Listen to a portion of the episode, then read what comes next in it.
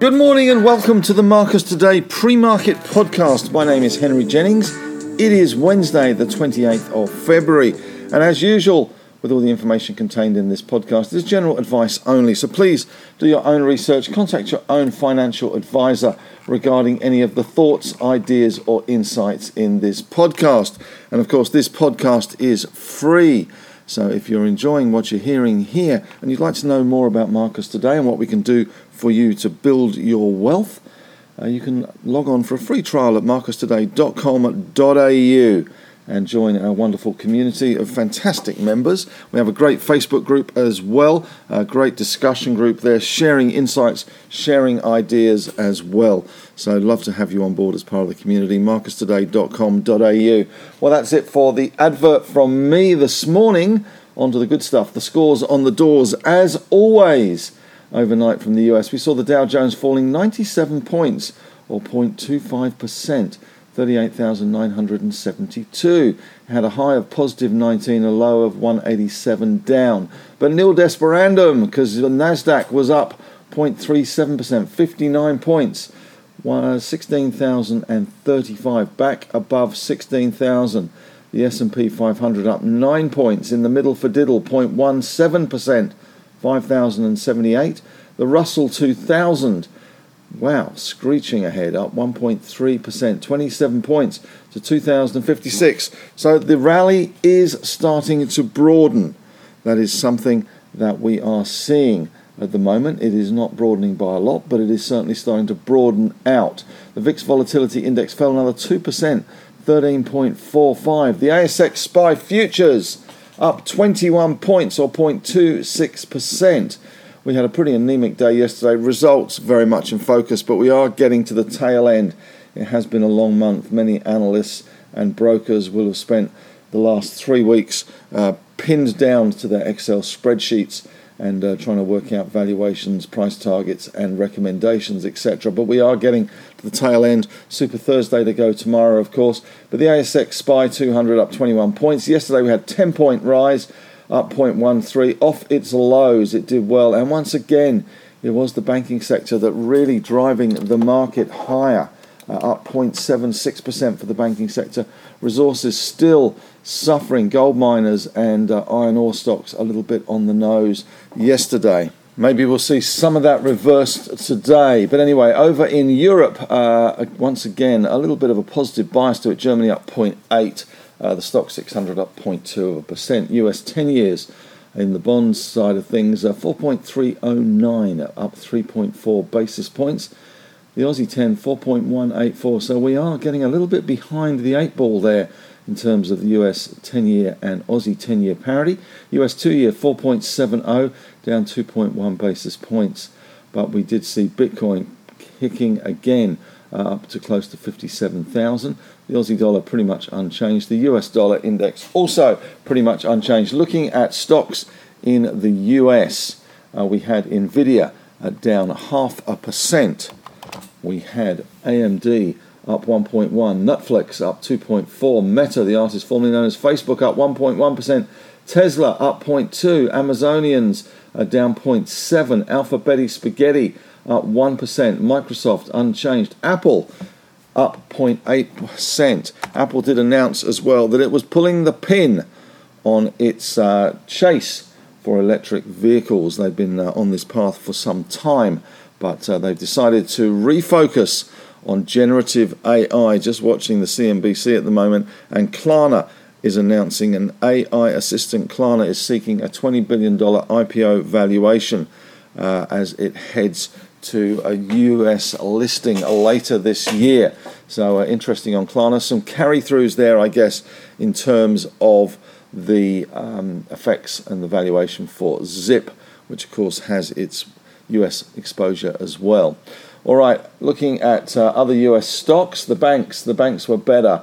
Uh, Bank of America up 2%, Wells Fargo up 1.3, Goldman's up 0.2, Morgan Stanley down 0.2 of a percent. CBA overseas was up 1% and uh, ResMed down 1.3%, although we did see a pretty good day yesterday for ResMed. And US healthcare stocks doing quite well yesterday in the US. Uh, banks in The UK and Europe up 0.6% for Barclays, UBS, and Deutsche coincidentally there. We did see some economic data out from the US, consumer confidence numbers falling on worries regarding a potential labour market slowdown. Uh, that was the conference board gauge, which was released last night. The consumer confidence index declined to 106.7, which is lower than the downwardly revised 110.9 in January and below the estimate for 115.1. We also saw US Department of Commerce numbers released as well, showing orders for long lasting goods declined more than expected in January. So we are seeing a little bit of uh, weaker economic data coming out of the US. Over here today on the economic front, we do get uh, fourth quarter construction work and the monthly CPI indicator at 11:30. Of course, the monthly CPI indicator is somewhat new. It's a new kid on the block, as they say. The quarterly one are probably far more well known, but the monthly one the ABS has brought out. So the uh, the Reserve Bank will be looking at that one. The Reserve Bank of New Zealand also be handing down its rate policy decision at noon. And New Zealand, although it is a tiny country, it is a wonderful country, but more importantly, it has been one of the leaders in pushing rates up. It was one of the first kids off the block in terms of pushing those rates up. We do have a plethora again today of results. Flight Centre, Worley, Kelsian, Light and Wonder, uh, NextDC. Uh, we also have Perpetual, Strike Energy, and some ex divs with uh, Telstra, Woolies, the Lottery Corp, Fortescue, Beach Energy. So ex dividends will knock the index down a bit. They will weigh on the index. So all those uh, cent losses, as opposed when they go ex dividend, will weigh on our index. So that is something to bear in mind. Looking at commodities, though, we had the oil price sneaking higher, up 84 cents for Brent crude, 83.40 now, that oil price is gradually sneaking up $83.40, up 1%. We even have WTI knocking on the door of 80 bucks, $1.27 up, 1.6%. So that is not necessarily good news on the inflationary pressure front. There's not much the uh, RBA or the Fed can do about the oil price, but uh, certainly that does also take a little bit of demand out of consumer spending as well as oil prices rise. That does see consumers spending a little less perhaps on groceries and the essentials in life because petrol or gasoline, as they call it in America, is getting a little cheaper. In other commodities, we had gold pretty much unchanged. Platinum had a great night up 1.4%, $12.20. Silver doing nothing. Copper doing much the same. Nickel up 2.1%. Aluminium up 0.6. Zinc down 0.06. Lead down 0.3 and tin up 0.5. Iron ore, though, we did see a little bit of a bounce in iron ore, 1.9% on the iron ore price, back up to 117.40. Dalian iron ore futures had a good day yesterday, up 3.5%. Uranium uh, bouncing a little bit, not huge amounts. And lithium, I think, was another day of gains, up for five days straight. Looking at resource stocks overseas, we got BHP up 0.9, Rio up 0.5, Glencore up 0.8, Freeport up 0.3, Arcadium Lithium up 1.9, Albemarle up 5.8%, SQM up 3.5%, Sigma up 5.7%, and US and European oil and gas stocks not doing an awful lot. Chevron was down 1.5% there. In terms of results, not a lot out as yet when I'm doing this podcast, so you'll have to forgive me if I'm going to skip over some of the results because they haven't dropped. Although Flight Centre has dropped this morning, uh, we have seen a 15% growth in total transaction value to 11.3 billion, which, according to the company, highlights its diversity and travel's resilience. They are also upgrading trading expectations although they are unchanged, but their guidance is the upgrade, increased to reflect the removal of the CN amortization from the underlying results. So that is something to bear in mind. Uh, it's said it had its second best start to the year. Uh, the online travel planners' profit for the period jumped to 120.2 million compared to a loss of 18.3 million a year earlier. Uh, they're saying 2024 is shed, set to be a watershed for travel. I'm not sure, I thought 2023 had been the watershed for travel. In other news out this morning, CommSec X poll found 46.2% of investors expect the Aussie share market will be up over the next six months. That is the lowest reading in 12 weeks. The majority see the market now flat or down. So uh, that is uh, of interest. Uh, the CommSec report also found that to date, among ASX 200 companies, 47% were higher on the day of earnings release, with the average loss of 0.1% there. All right, as far as results that have dropped, it's only smaller companies you may not be interested. Australian Clinical Labs reported half year underlying NPAT 10.3. Market was going for 17.1.